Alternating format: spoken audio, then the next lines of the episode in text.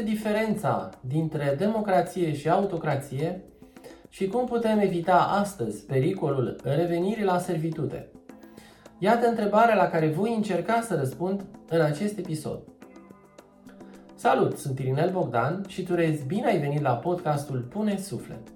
Aici vei găsi experiențe relevante și cuvinte de duh ale unor oameni care îți pot deschide perspective noi în viață sau în afaceri. Deci fie că te străduiești să dai măsura potrivită la locul de muncă sau în afaceri, acest podcast este pentru tine. Care este diferența fundamentală dintre democrație și autocrație, dintre libertate și servitute și cum putem evita astăzi pericolul revenirii la servitute? Iată întrebarea la care voi încerca să răspund în acest episod al podcastului Pune Suflet. Astăzi, când România și-a câștigat cu preț de sânge statutul de democrație, este tot mai important să înțelegem ce se întâmplă cu noi.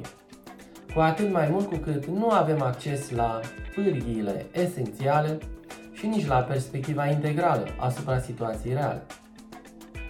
În dorința de a evita un viitor incert, voi încerca să avertizez asupra unui pericol major, revenirea la servitute, într-o formă nouă, atractivă, care se pretinde avantajoasă. Cum? În doar doi pași. După cum ne arată redutabilul profesor de economie Ludwig von Mises în cartea sa Economia în șapte lecții. Intervenționismul. Ce este intervenționismul? Intervenționismul apare atunci când guvernul nu își limitează activitatea la păstrarea ordinii sau la garantarea protecției, ci dorește să facă mai mult. Dorește să intervină în mersul pieței, adică să se amestece în afaceri. Un celebru dicton foarte des folosit sună astfel. Guvernul este cu atât mai bun cu cât guvernează mai puțin. Puterea politică trebuie să facă toate lucrurile pentru care a fost venită și pentru care este necesară, adică să protejeze cetățenii din țară împotriva atacurilor violente și frauduloase ale răufăcătorilor și să apere țara de inamicii străini. Aceasta implică protejarea funcționării neobstrucționate a economiei de piață împotriva fraudei sau a violenței ivite din interiorul sau din exteriorul țării. Din păcate, în țara noastră constatăm astăzi că nu avem economie de piață liberă, iar în lipsa unei economii de piață libere și a unei libertăți economice, toate celelalte drepturi și libertăți rămân fără fundamentul esențial pentru a fi exercitate. Cu toate cooperează mai multe instituții și întreprinderi de stat, folosind metodele economiei de piață liberă, rezultatul este de obicei un deficit, pe care finanțându-l guvernul îl transferă de obicei celorlalți participanți din piață. Singurul jucător care poate cere consumatorului să-i financeze pierderile devine astfel guvernul, prin puterea lui coercitivă de a preleva impozite și taxe de la populație. Însă, pe măsură ce contribuabilul acceptă aceste pierderi, iar deficitele depășesc cu mult impozitele, situația impune o soluție radicală și anume inflația. Inflația. Atunci când guvernul sporește cantitatea banilor aflați în circulație, rezultatul este tendința unei scăderi a puterii de cumpărare a unității monetare și astfel prețurile cresc. Numim aceasta inflație.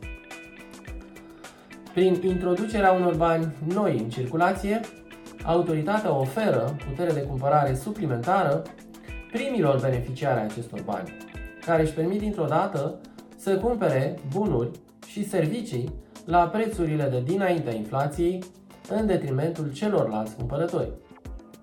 În acest fel, inflația se propagă pas cu pas de la o categorie socială la alta, iar bunăstarea se redistribuie și ea corespunzător conform noii structuri a puterii de cumpărare.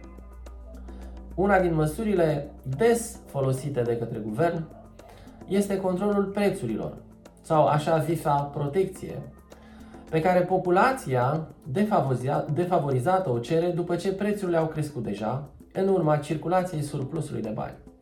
În realitate însă, cu cât se intervine mai radical în controlul prețurilor, cu atât acestea vor crește mai mult, făcând tot mai oportună suplimentarea ofertei de bani, adică inflația.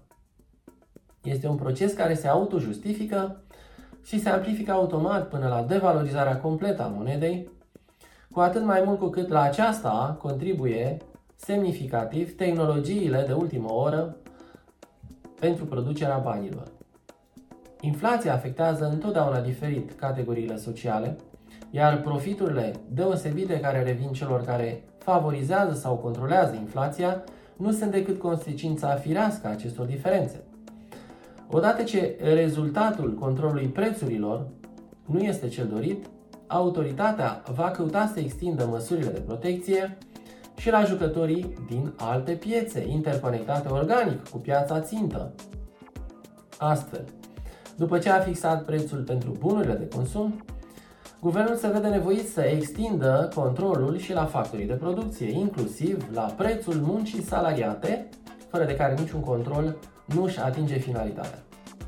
Pe măsură ce avansează tot mai mult, se atinge în cele din urmă punctul în care toate prețurile, ratele salariale și dobânzile ajung să fie stabilite de către guvern.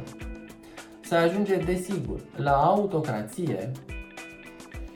Faptul că amestecul continuu în sistemul economic nu ne-a adus încă un guvern care reglementează totul, se datorează în bună măsură obligațiilor pe care acesta și le-a asumat în cadrul unor acorduri internaționale ce depășesc cu mult obiectul interesului național.